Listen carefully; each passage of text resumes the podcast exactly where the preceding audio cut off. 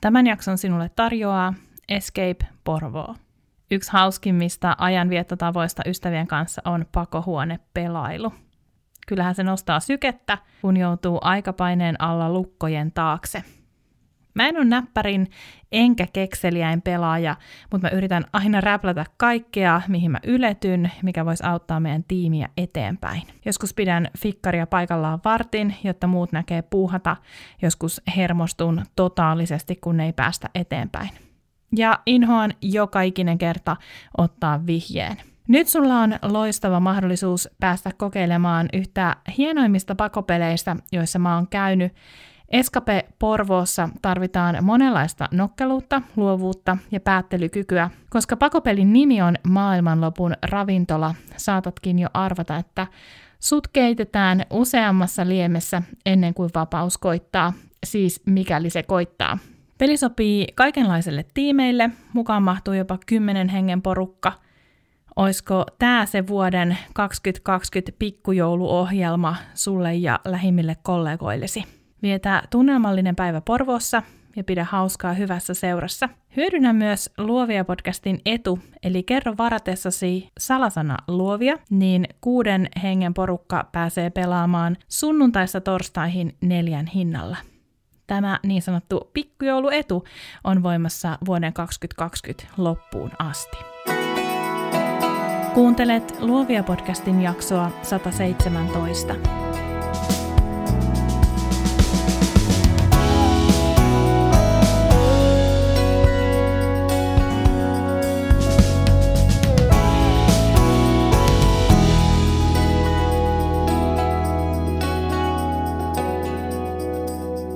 Tässä jaksossa päästään taas lempiaiheeni äärelle, kun puhutaan hinnoittelusta. Tiedän, kuinka kannattava hinnoittelu voi lisätä hyvinvointia ja tarjota mielen rauhaa.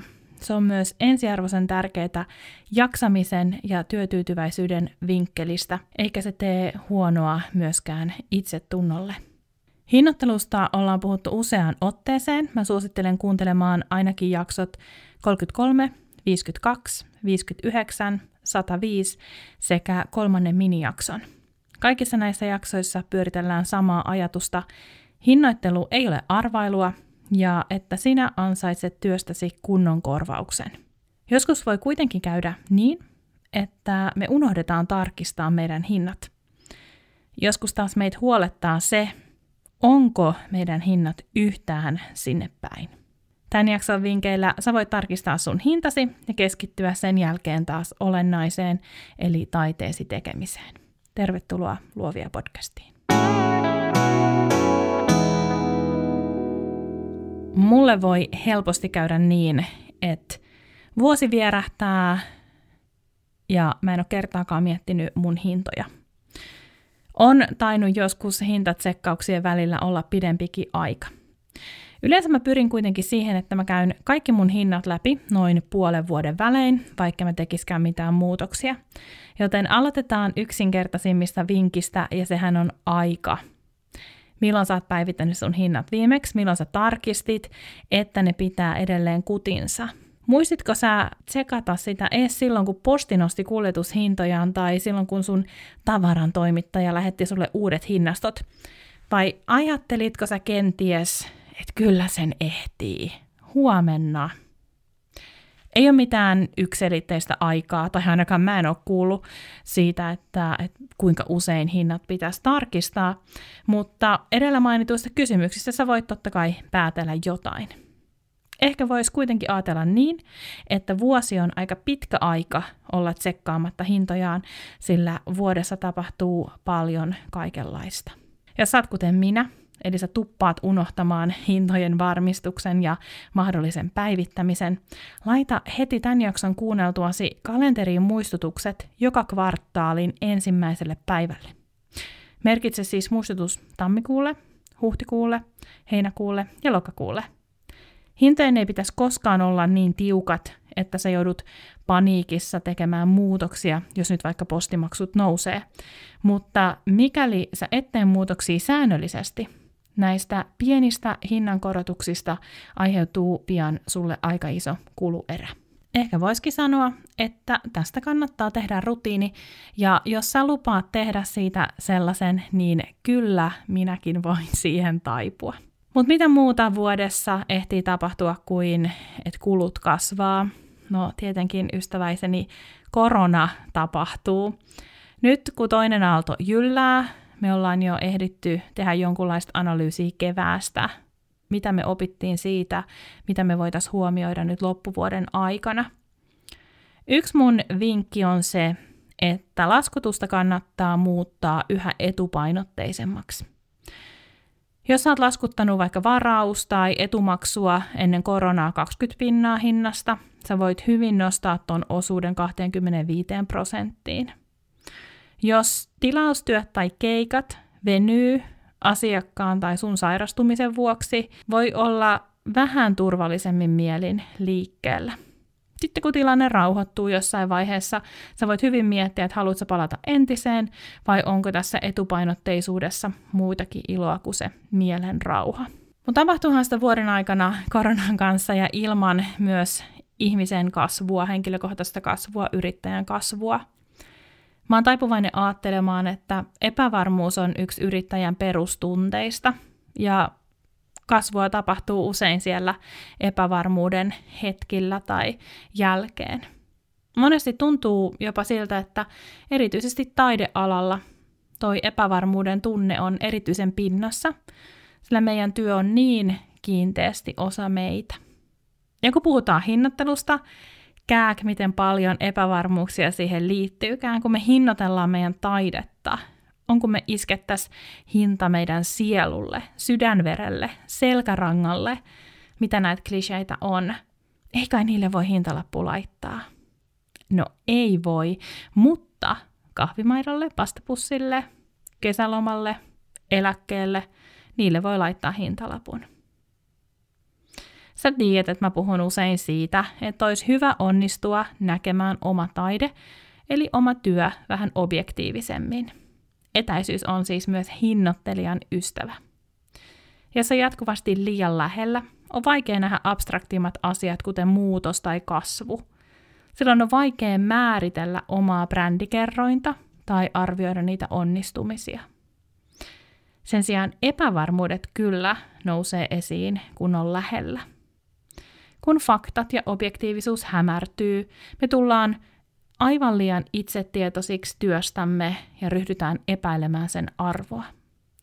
Me kamppaillaan meidän omien epävarmuuksien kanssa, sillä meidän työ on niin kiinteästi osa meitä.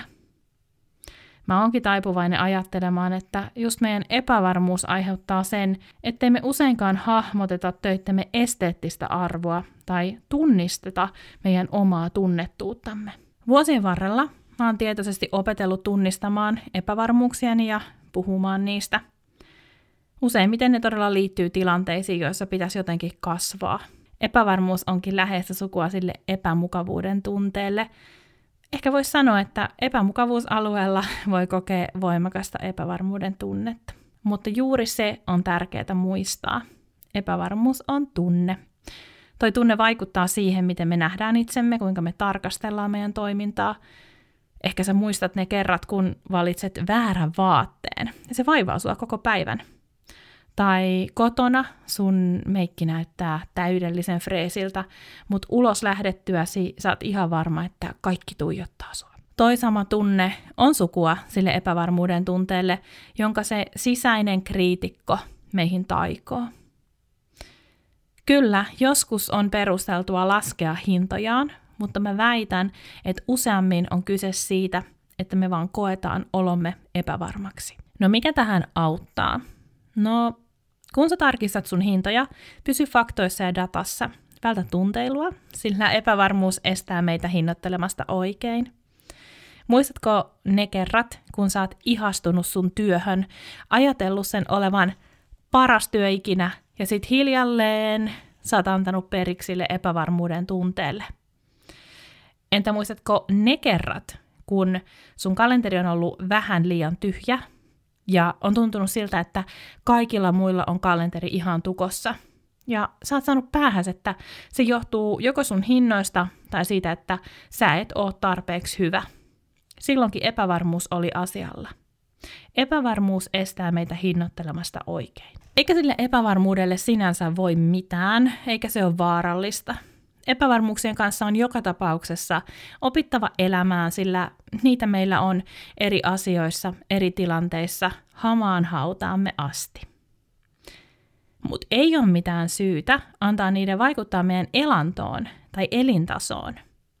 Hinnoittelu ei ole arvailua, eikä hintojen tarkistaminen vaadi minkäänlaista tunnelatausta. Voisiko jopa sanoa niin, että hintojen tarkistus kannattaa tehdä silloin, kun on hyvillä mielin. Sitä ei kannata tehdä silloin, kun kalenteri ammottaa tyhjänä. Silloin pitää markkinoida. Sitä ei kannata tehdä kritiikin tai reklamaation jälkeen. Silloin kannattaa mennä saunaan, metsään, pullaustoksille tai salille. Silloin kannattaa panostaa omaa hyvinvointiinsa. Tällaisina hetkinä on vaikeaa erottaa tunne todellisuudesta. On mun mielestä suurta höpöhöpöä väittää, että kriittinen palaute tai kiukkunen asiakas ei menisi ihon alle. Ja sattuhan se ihan hemmetisti, kun kritiikki osuu meidän omaan toimintaan tai omaan taiteeseen, kun me ei voida paeta työnantajan taakse. Asiakaspalveluprosessit auttaa selviämään tämmöisistä tilanteista, mutta se ei poista sitä fiilistä, mikä tulee, kun asiakas on tyytymätön meihin tai meidän tuottamaan lopputulokseen. Kun tarkistaa hintojaan, on tärkeää olla siinä toimitusjohtajan moodissa. Nimittäin se, että meistä tuntuu, että hinnat on liian kalliita tai halpoja, ei tarkoita vielä yhtään mitään. Hinnattelussa mennään pieleen, jos me kuunnellaan sitä tunnetta. Kun sä tsekkaat sun hintoja, kysy itseltäsi, puhuuko näissä hinnoissa faktat ja data vai näkyykö niissä se oma epävarmuus? Data on tärkeä ja suuri sana tässä jaksossa. Se on myös tärkein ase sitä epävarmuutta vastaan. Tosiasiat puhuu aina totta, siksi ne kai on tosiasioita, eikä mustaa voi selittää valkoiseksi. Jos näet, että sun liikevaihto on noussut kymppitonnin, ja silti sulla on jotenkin ihan surkea fiilis, niin sun liikevaihto on silti noussut kymppitonnin. Kuten mä sanoin, hinta ei ole tuulessa temmattu summa, vaan se pohjautuu haluttuun korvaukseen, kuluihin tunnettuuteen ja kysyntään näin yksinkertaistettuna. Jos sä oot ollut alalla vuoden, kaksi vuotta, sun hintas on todennäköisesti ihan erilaiset kuin jonkun, joka on ollut alalla 15 vuotta. Hän on kasvattanut brändiään, tunnettuuttaan, hänellä on kiinteä asiakaskunta. Toisaalta, jos sä oot kahdessa vuodessa voittanut kilpailuja, pitänyt kansainvälisiä näyttelyitä, saanut sun suunnittelemat vaatteet kymmeniin kauppoihin, tai sut tunnetaan niin sanotusti kaikkialla. Sun hintas voi olla ihan eri tasoa kuin 15 vuotta hiljaiseloa viettäneen ammattilaisen. Ja kun mä sanon näin, mun on pakko sanoa myös se, että kaikki taiteilijat ei tähtää tunnettuuteen, ei tähtää kuuluisuuteen, mutta se ei poista sitä faktaa, etteikö heidänkin ole tarkistettava hintojaan. Siitä ei pääse yli eikä ympäri. No mitä kaikkea dataa kannattaa poimia voidakseen arvioida omaa hinnoitteluaan? Mun mielestä ehkä yksi yksinkertaisimpia tapoja lähestyä tätä asiaa on miettiä muutosta. Eli missä olit viime vuonna tähän aikaan ja missä olet nyt? Se on se peruskysymys, jonka ympärille se hintojen tsekkaus kannattaa rakentaa. Sä voit ottaa vaikka nämä apukysymykset sun pohdintasi tueksi. Miten sun yrityksen kulurakenne on muuttunut? Miten työhön käyttämäsi aika on muuttunut?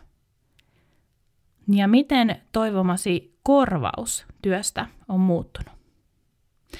Nämä kysymykset ei sinänsä ole mielipidekysymyksiä, vaikka ne onkin miten kysymyksiä.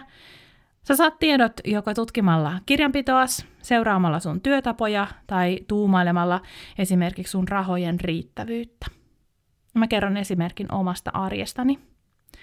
Vuonna 2020 mun työ muuttui merkittävästi, mikä aiheutti kulujen romahtamisen, josta olen iloinnut kyllä. Mä oon siirtynyt lähes kokonaan digitaaliseen työympäristöön, enkä mä oon tehnyt live-koulutuksia tai mentorointeja lainkaan. Se ei tarkoita sitä, ettenkö mä koskaan tekisi näitä livenä enää, mutta tällä hetkellä mä en tee. Mä myyn kuvauksistakin pääosin digitaalisia kuvia. Ja uskottajalla tällä muutoksella ei ole mitään tekemistä koronan kanssa, vaan maallemuuton kanssa. Kun mä muutin pois Helsingistä, mä huomasin pian, että mä en vaan voi napata työpäivistäni tuntikausia matkustamiselle.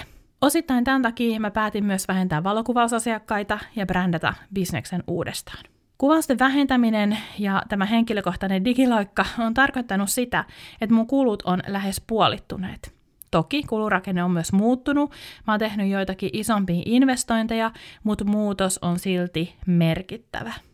Oman kulurakenteen muutokset on tosi tärkeää tuntea. Ei riitä, että tuntee yksittäiset numerot, vaan täytyy tietää, millaisia muutoksia on tapahtunut ja miten ne vaikuttaa myös tulevaisuuteen. Toinen apukysymys koski muutoksia ajan käytössä. Usein kokemuksen karttuessa meistä tulee nopeampia ja tehokkaampia. Jos ensimmäisinä vuosina mulla meni kuvauksen editointiin tunteja, no vähintään kaksi, siihen menee nykyään alle tunti.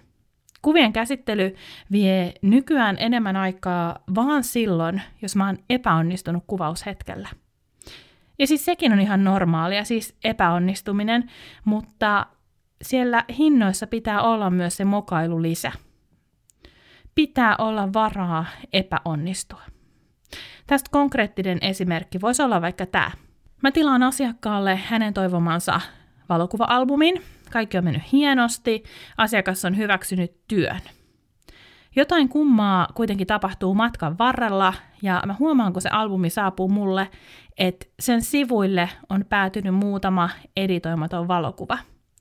Ja tämä on siis valitettavasti aivan tosielämän keissi. Virhe on tässä tapauksessa minun, ei asiakkaan tai valmistajan, joten mä joudun tilaamaan uuden albumin.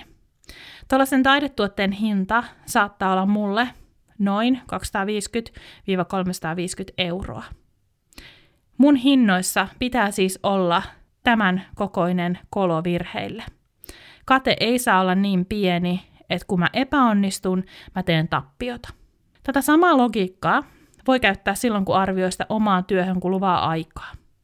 On hyvä tietää, kuinka paljon aikaa asiakaspalvelu, kuten sähköpostit vie, ja tämäkin aika kannattaa laskea yläkanttiin.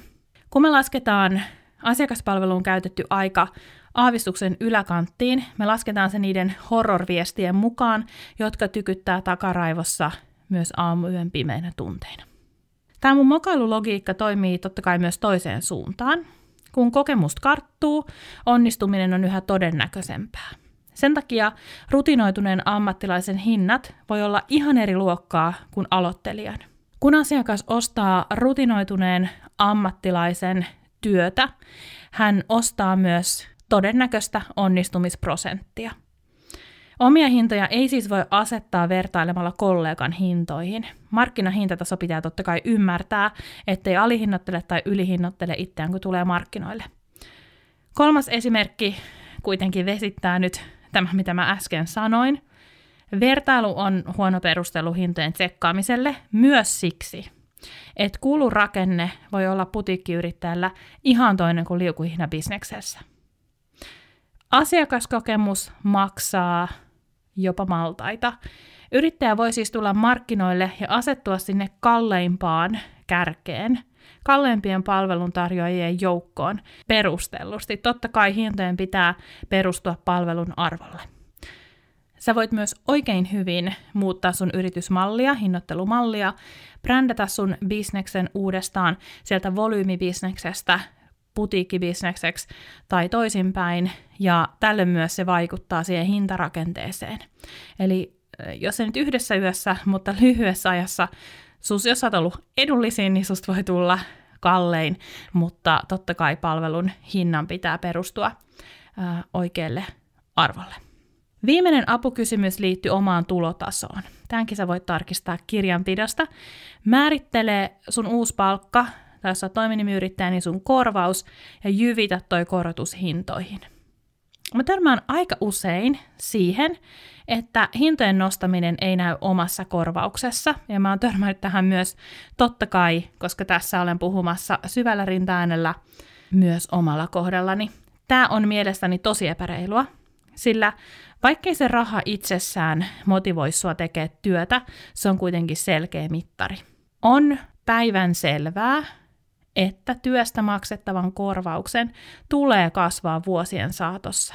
Vaikka sitten sä ostasit koko sillä ylimääräisellä rahalla hyvää punaviiniä tai voisilmäpullia, maksa hyvä ihminen itsellesi enemmän, kun sun kokemus karttuu.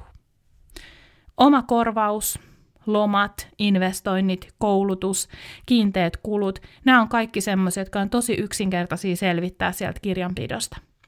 Kuinka paljon sä oot käyttänyt näihin rahaa viime vuonna, kuinka paljon sä oot käyttänyt näihin rahaa tänä vuonna, miten paljon sä meinaat käyttää niihin rahaa ensi vuonna. Voisi siis sanoa, että on kyse jonkinlaisesta budjetoinnista.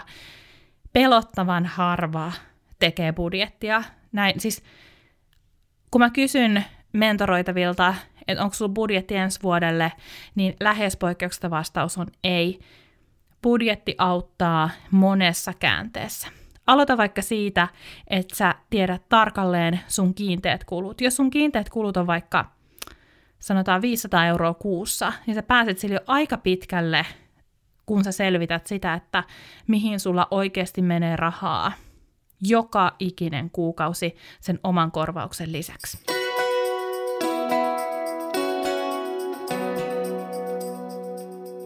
Kun me puhutaan tuommoisesta kovasta datasta, on syytä tsekata myös myyntiluvut. Pelkkä liikevaihto tai liikevoitto ei ole avain onneen hintaa tarkistettaessa, vaan mä suosittelen tsekkaamaan myös sen, että miten sun keskimyynti on muuttunut. Ja siis sun liikevaihtomyyntitapahtumien määrällä, tai jos sä myyt keskenään hyvin erilaisia palveluita, kuten mä teen, laske jokaisen eri brändin tai palvelun keskimyynti erikseen. Kaikista kätevintä tässä on se, että nämäkin luvut sulla on siellä kirjanpidossa vain vähän myyrän työtä ja saat huomattavasti viisaampi ja todennäköisesti itse varmempi. Sitten semmoinen mun lempparimittari hintojen tarkastuksessa on tarjousten hyväksymis- ja hylkäämisprosentti. Ja nyt tulee suoraa puhetta, milloin sitä ei tulisi. Jos kaikki sun tekemät tarjoukset menee läpi, sä oot todennäköisesti liian halpa. Jos tässä et saa sun tarjousta läpi juuri koskaan, kannattaa miettiä, mistä on kyse. Sä et ole välttämättä liian kallis, vaan ehkä sen tarjouksen muotoilu vaatii selventämistä tai sä et ole määritellyt ihanne ostajaa tarpeeksi hyvin. Ja sitten se kohdennat sun markkinoinnin väärälle henkilölle. Reilu viisi vuotta sitten mulla oli just tämmöinen tilanne itselläni. Mä olin huomaamattani päätynyt palvelee niin sanotusti jonkun toisen asiakkaita – Tälle mun keskimyynti laski, koska nämä asiakkaat, jotka mulla oli, he ei halunnut ostaa sitä, mitä mä halusin myydä. Kestikin oman aikansa, että mä huomasin tämän, ja sitten vielä meni aikaa, että mä pääsin takaisin sille mun omalle reitille. Kolmas mittari myyntilukuihin on se, että kuinka usein sä myyt sun kalleimman palvelun. Tämä mittari on mun mielestä relevantti meille, jotka käytetään jonkunlaista pakettihinnoittelua. Pakettihinnottelun voi tehdä usealla eri tavalla, mutta käytännössähän on kyse siitä, että se sun myymä palvelu paketoidaan näin kuvainnollisesti houkuttelevaksi kokonaisuudeksi. Esimerkiksi tanssijalla voi olla kolme erilaista pakettia, mitä hän tarjoaa yrityksille. Vaikkapa sitä, että hän tekee tarjouksen siitä, että esiintyminen Lapuan kunnantalolla pitää sisällään koreografian suunnittelun, treenauksen, matkat kohteeseen ja itse esityksen. Valokuvaajalla sama juttu voisi olla kuvaus, sen suunnittelu, kuvien viimeistely ja toimitus asiakkaalle. Mutta eri paketeissa esityksen tai kuvauksen kesto, esityksen monipuolisuus, kuvien määrä voi vaihdella paketista toiseen. Nyrkkisääntönä voi pitää sitä, ja mä en enää tiedä, mistä mä oon tämän aikana oppinut, tämä on toiminut ihan piru hyvin. Hintoja kannattaa nostaa silloin, kun se kallein paketti menee kaupaksi. Silloin sä tiedät, että okei, on olemassa asiakkaita, jotka ostaa tämän kalleimman palvelun, ja silloin voi olla aihetta nostaa hintoja. Jos sä menet mun sivuille andherfamily.com ja katsot mun kuvauspalveluiden paketointia, sä huomaat selkeästi, mistä mä puhun. Mä oon myynyt ton kalleimman paketin vaan kerran. En tunnusta, mä en ole, en ole nostanut hintoja ää, sen jälkeen, mutta käytännössä mä myyn aina keskimmäistä pakettia, jonka tuottaminen on mulle kaikista mukavinta ja vaivattominta, eikä asiakkaan tarvitse kokea joutuvansa luopumaan mistään. On olemassa myös pakettihinnoittelua, jossa tähdetään siihen, että asiakas ostaa aina edullisimman paketin tai kalleimman paketin, mutta mulle on ollut aina selkeintä tämä, että mä tähtään sen keskipaketin myyntiin. Tällöin se kallein paketti, joka pitäisi aina hinnastossa olla ekana, saa sen keskipaketin näyttämään houkuttelevalta, ja se toisaalta se pienin paketti on se mun minimihinta, jonka alle mä en voi lähteä keikalle. Ja se pienin paketti on semmoinen, että joku voi olla siihen oikein tyytyväinen.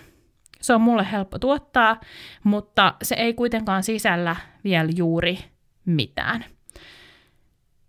Näiden myyntilukujen seuraaminen on oikeasti vähän tylsää, ainakin mun mielestä, mutta jos sen tekee jokseenkin säännöllisesti, siitä tulee rutiini, ja sitten siitä tulee kyllä sinänsä mielenkiintoista ja palkitsevaa, koska jos ja kun huomaa sen keskimyynnin kasvaneen, vaikka muutamalla kympillä tai satasella, niin onhan se nyt äärimmäisen kiva juttu. Ja hintojen nostaminen ei tarkoita, että sun pitää nostaa niitä 200 euroa, sä voit nostaa niitä vaikka kympillä. Ja 10 euroakin on, on aika paljon rahaa. No siinä missä kirjanpito ja niin sanotut kovat luvut, kova data, auttaa hahmottaa, onko hinnoissa tarkistusvaraa, auttaa hieman toisenlainen data sit arvioimaan, millainen muutos on tapahtunut siinä sun tunnettuudessa. Mä itse pidän tästä datasta enemmän, ylläri ylläri, mutta kumpiakin tarttetaan. Kaikki luvut, jotka saat irti sun yrityksestä, voi olla hyödyksi. Sun kannattaa kerätä dataa esimerkiksi näistä asioista. Kuinka paljon sun seuraajien määrä on kasvanut vuodessa eri somekanavissa, miten sitoutuminen sun julkaisuihin on muuttunut. Ja näistä saadaan hyviä lukuja noista palveluiden omista statistiikoista. Ja mä seuraan siis kuukausitasolla äh, lähinnä nyt siis podcastin kuuntelijamääriä ja tilaajamääriä, mutta tämän saman saa Instagramista, Facebookista. Siellä on erittäin hyvät statistiikkapalvelut. Kuinka paljon sun kyselyjen ja tai tilausten määrä on muuttunut vuoden aikana? Kuinka paljon nettisivukävijöitä sulla oli vuoden 2018 lokakuusta vuoden 2019 lokakuuhun? Ja sitten totta kai ota vertailukohdaksi kävijät lokakuusta 19 lokakuuhun 20. Jos sulla on enemmän seuraajia, kyselyitä, tilauksia, nettisivukäyntejä kuin vuosi sitten, sä voit olla varma, että yhä useampi ihminen tuntee sun yrityksen. Tämä vaikuttaa siihen sun kuuluisaan brändiarvoon. Sä voit mitata myös laadullista dataa, vaikka se onkin vähän vaikeampaa, mutta sä voit miettiä vaikka näitä asioita. Kuinka monta kertaa arvioi vuoden aikana saat kuullut sen, että asiakas valitsi sut, koska hän haluaa ostaa just sun työtä, eikä vaan halvinta tai helpoimmin saatavilla olevaa. Entä millaisia viestejä sä saat somessa Tämä on yksi asia, mitä mä itse mittaan. Onko ne lyhyitä moikkausviestejä vai avaavatko ihmiset sydäntään sulle ja kertoo, mitä sun työ merkitsee heille? Näissäkin kannattaa keskittyä huomioimaan se muutos. Jos sä koet, että joku asia on loksahtanut paikoilleen, se todennäköisesti on tehnyt niin. Varoituksen sana Usein palanen tuntuu loksahtaneen paikoilleen, kun me saadaan ylistävää palautetta. Ja se on semmoinen harha, mihin mä itse ainakin helposti saatan joutua tai saatan siitä kärsiä, että jos on joku tosi suosittu podcast-jakso vaikka, ja sanotaan, että sen jälkeen tulee 20 viestiä, joissa sitä ylistetään ja kerrotaan, miten mahtava jakso oli ollut, miten paljon muutosta se teki omassa elämässään ja näin poispäin. Kun se palaute on niin ylistävää, niin silloin mä saatan tehdä päätöksiä tunteiden perusteella. Ja koska mä oon hyvin vahvasti tunneihminen. Mä tosi helposti ajaudun tekemään päätöksiä siltä pohjalta, että no nyt tästä jaksosta pidettiin näin paljon, tällaisia jaksoja lisää. Vaikka todellisuus olisikin se, että on ollut vaikka viisi muuta jaksoa, joita on kuunneltu paljon, paljon enemmän ja niistä ei vaan ole jostain syystä tullut palautetta mulle asti. Eli huomaa muutos, keskityn muutokseen ja äh, erityisesti tässä on ehkä niin kuin pidemmältä aikajaksolta kuin tämmöinen äh, yksi viikkosykli, jossa podcast ilmestyy. Tämä brändiarvo, brändikerroin on oikeasti hankala juttu. Mä ajattelen, että sen arvioinnissa harva liiottelee, mutta aika moni on turhan vaatimaton. Brändikerron ei myöskään tarkoita hintojen tuplausta tai triplausta. Et se ei niin ole sitä, että viime vuonna brändikerron oli yksi, nyt se on viisi.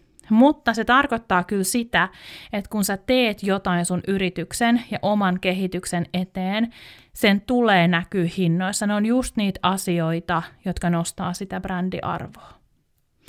Brändikerroin on siis myös kaikkea sitä vuosien saatossa opittua. Ei mun hinnat koostu pelkästään mun kuluista.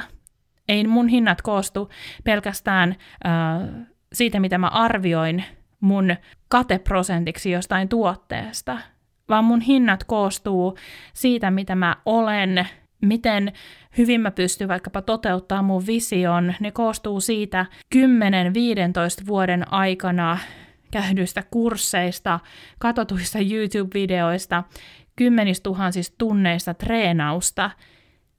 Ei ne koostu pelkästään siitä kovasta datasta. Mutta jos nyt ajattelee jotain apukysymyksiä tähän brändikertoimeen ää, ja konkreettisia asioita, jotka sitä nostaa, ajattelen näin, onko sinusta koskaan tehty lehtijuttu esimerkiksi paikallislehteen? Hienoa, jos on, onneksi olkoon se nostaa brändikerrointa. Vaikka vähän, mutta nostaa kuitenkin. Oletko sä myynyt sun töitä ulkomaille? Yes, korkeampi brändikerroin. Oletko kouluttautunut ja oppinut uusia taitoja? Oletko päivittänyt sun työvälineet semmosiksi, että lopputulos on aidosti parempi? Oletko julkaissut uudet nettisivut? Onko sun yrityksen visuaalinen ilme siirtynyt nykyaikaan? Onko kysyntä ylittänyt tarjonnan? Kaikki nämä asiat vaikuttaa sun hintoihin, kuluihin ja brändikertoimeen, eikä viimeksi mainittu ole siltikään helppo arvioida. Vinkiksi mä haluan antaa sen, että hintojen tarkastelu kovien lukujen, laadullisen palautteen ja sitten näiden edellä mainittujen kysymysten ja muiden niiden kaltaisten valossa auttaa asiaan. Käytä siis kaikkia mahdollisia keinoja, kun sä arvioit niitä hintoja. Yksinkertaisimmat tarkasteltavat on varmasti tunnettuus ja kysyntä. Nämä kaksi kulkee myös kiltisti käsi kädessä. Tunnettuus nousee sata varmasti, kun se kysyntä ylittää tarjonnan. Jos sulla tulee niin paljon kyselyjä, että sä et pysty ottamaan kaikkia asiakkaita vastaan, sun on aika nostaa hintoja. Se on todella selkeä merkki siitä, että sun brändikerroin on korkeampi ja sun hintojen pitää olla korkeammat. Kun sä mietit, onko aika nostaa hintoja, mieti myös sitä, mitä sä oot tehnyt kuluneen vuoden aikana sun yrityksen eteen. Sydänveri saa näkyä hinnoissa. Jos asiakkaat ylistää sun palvelua ja kertoo, kuinka sä ylität heidän odotukset kerta toisensa jälkeen, lienee aiheellista pistää pikkasen kovempi hinta. Uudet hinnat pohjautuu aina johonkin, mutta ja nyt tulee lohdun sana, mutta brändiarvo on yksi niistä harvoista asioista, jotka nousee kuin itsestään hyvän työn myötä. Brändiarvoon voi vaikuttaa todella sillä, että keskittyy visuaaliseen brändiin tai ähm, kouluttaa itseään tai kehittää asiakaskokemustaan, asiakaspolkuaan, mutta myös osa sitä on semmoinen itsestään kehittyvä, kasvava asia. Hyvästä työstä seuraa tyytyväisiä asiakkaita ja tyytyväisistä asiakkaista tietenkin yhä isompi jalansija markkinoilla. Ja tämä on semmoinen asia, mistä ei tarvitse tuntea epävarmuutta, koska asiakkaat ei valehtele tämmöisistä asioista, jos nyt mistään muustakaan. Aivan kuten niissä hinnoissa pitää olla mokailuvaraa, niissä pitää näkyä myös se yrityksen kehitys. Ihmiset huomaa monenlaiset ristiriitaisuudet ja jotkut jättää ostamatta myös sen takia, että joku palvelu on liian halpa. Jos sä oot paketoinut sun ä, tuotteen valtavan hyvin, näyttää kauniilta kuvainnollisesti, mutta sitten se hinta on liian halpa, niin ihmiset myös huomaa sen. Just tällä tavallahan käy halpavaateketjujen kanssa. Me tiedetään, että joku palanen ei loksahda kohdilleen, jos pellavapaita maksaa vain kympin tai kaksi. Kuten vaatevalmistuksessa, myös taidealan yrittäjyydessä halpaan hintaan saattaa liittyä inhimillistä kärsimystä. Siinä missä ompelia kärsii huonoista työoloista, saattaa taidealan yrittäjä kärsii uupumuksesta, kun hän tekee liikaa töitä liian halvoilla hinnoilla. Ei ole mitään syytä laskuttaa liian vähän, jos sun yrityksestä on enempäänkin. Tämän jakson pointti tulee tässä. Opettele tarkastamaan sun hinnat säännöllisesti, sillä se pitää sun bisneksen eteenpäin menevänä. Lähde liikkeelle pienestä, lähde liikkeelle siitä, mikä sun mielestä on mukavinta mitattavaa sun yrityksessä. Toinen pointti on se, että sä ansaitset enemmän. Enkä mä tarkoita nyt vaan euroja, vaan sä oot enemmän arvoinen kuin sä kuvittelet. Me taidellaan yrittäjät ollaan hämmentävää sakkia. Ja tämä on siis totta kai karkea yleistys.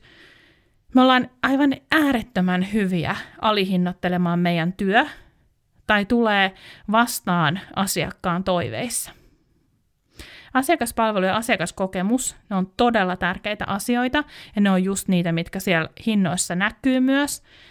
Mutta se ei tarkoita sitä, ettäkö meidän pitäisi aina tulla vastaan. Meidän ei tarvitse kirjoittaa meidän tarjouksiin, että lähetä toki vastatarjous. Meillä olisi myös, ja tämä on myös yleistys, kasvun varaa itsearvostuksessa. Ihan turhaan vähätellään meidän työtä vaan siksi, että meiltä puuttuu joku meidän ihailemiemme taiteilijoiden käyttämä työväline tai tutkintotodistus, tai me vähätellään työtä just silloin, kun meidän tunteet elää vuoristorataa tai meidän omassa elämässä on joku kriisi meneillään. Se on ymmärrettävää, mutta se on myös ihan turhaa. Liian harvoin me nähdään sitä, kuinka ihmiset kuolaa meidän töiden perään. Ammentaa niistä vaikka mitä iloa, voimaa, vahvuutta, kasvua heidän omaan elämään, heidän omaan arkeensa. Ja liian harvoin me nähdään sitä, kuinka usein he palaa meidän töiden äärelle kerta toisensa jälkeen. Ja koska tämä jää meiltä huomaamatta, niin me alihinnatellaan usein itsemme. Tottahan se on, että on vaikea tarkastella itseään ja työtään ulkopuolisen silmin, mutta juuri siksi pienikin etäisyys on tärkeää. Pienikin etäisyys, mitä juuri tämän tyyppiset vinkit, mitä tässä käytiin läpi, voi sulle tarjota, ne on tärkeitä. Joskus just näinkin arkiselta kuulostava asia kuin hintojen tarkastaminen voi opettaa meille etäisyydestä. Ainakin mulle se on asia, joka on myös havahduttanut sit siihen kulukuriin, ja kulukuri on aina tervetullutta. Kiitos, että kuuntelit jälleen tällä viikolla tämän jakson. Jos sä uskot, että tästä jaksosta tai muista mun hinnoittelujaksoista olisi iloa sun omalle verkostolle, kiitos kun jaat näitä sisältöjä eteenpäin. Mä oon muuten jälleen aloittanut viikoittaiset Insta-livet, joten mikäli sä haluat jutskailla lisää hinnoittelusta, virittäydy tunnelmaan ja kanavalle torstaina 29.10.20 kello 15. Mä kerään kysymyksiä etukäteen Instagramissa, jotta mä voisin paneutua just niihin hinnoitteluasioihin, jotka sua mietityttää. Tuu siis Luovia podcast-tilille ja voit katsoa noi livet myös myöhemmin IGTVstä. Nyt on aika sanoa heipat ja ryhtyy tarkistamaan niitä omia hintojaan, mistä meinaat aloittaa. Voi hyvin, kaikkea hyvää, jatketaan luomista. Kiitos, että kuuntelit tämän Luovia podcastin jakson. Luovia on puhetta taiteesta, yrittäjyydestä ja luovuudesta. Minä ja vieraani autamme sinua rakentamaan itsesi näköisen bisneksen, jota haluat vaalia, kasvattaa ja kehittää intohimolla eteenpäin. Mikäli pidit kuulemastasi, jatketaan juttua somessa. Löydät podcastin Instagramista at luoviapodcast ja minut tililtä Noni Annette. Liity myös Facebook-ryhmäämme Luovia podcast Jälkihöyryt. Tosifaneille on tarjolla luovia verkosto, jonka kautta pääset verkostoitumaan, osallistumaan miitteihin ja saat satunnaisesti lisämatskua minulta. Käy siis osoitteessa luoviapodcast.com kautta luovia viivaverkosto. Ai niin, ja muista tilata podcast.